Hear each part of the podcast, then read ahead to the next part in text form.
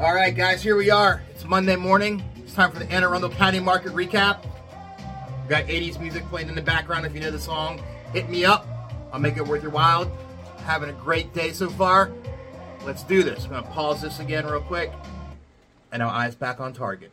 All right, Anne Arundel County in under two minutes. Real quick, let's go. We currently have 537 homes that are active on the market in Anne Arundel County. That is two more than we had last week.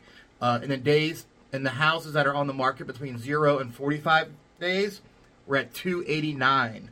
So we actually put 24 new homes on the market in that category this week. Sorry, last week. There's 121 homes on the market between 45 and 90 days. That's down 18.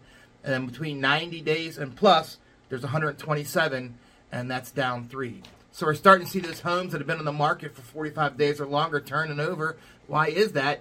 Because buyers are finding the good deals there. What do you mean by good deals? Well, they're getting more seller concessions. You know what I mean? They're getting more ask, if you will, for their um, home inspection repair notices and all that good stuff. So there's a lot of ways out there to really stretch your dollar. And then what can we do? Let's say if you ask for seller credits, but you can't use necessarily all of it towards the closing cost. Well, maybe we can take some of that. We can buy some points to buy down your mortgage rates and stuff like that. A lot of good ideas out there. Um, but before we go too far, once again, let's not talk about, or let's talk about what is the listing price to closing price. So right now we are at 97.16. I'm sorry, we're at 97.12. That is real close to what we were last week. Last week we were at 97.16. So we're seeing that 97 percentile. Stay there for a few weeks in a row now of your listing price to closing price. Uh, you're still looking at an average of 23 days on market or so right now and you're getting about 11.3 visits before somebody's writing a contract. So those are the numbers for Anne Arundel County. If you have any questions, hit us up. Thank you for your time.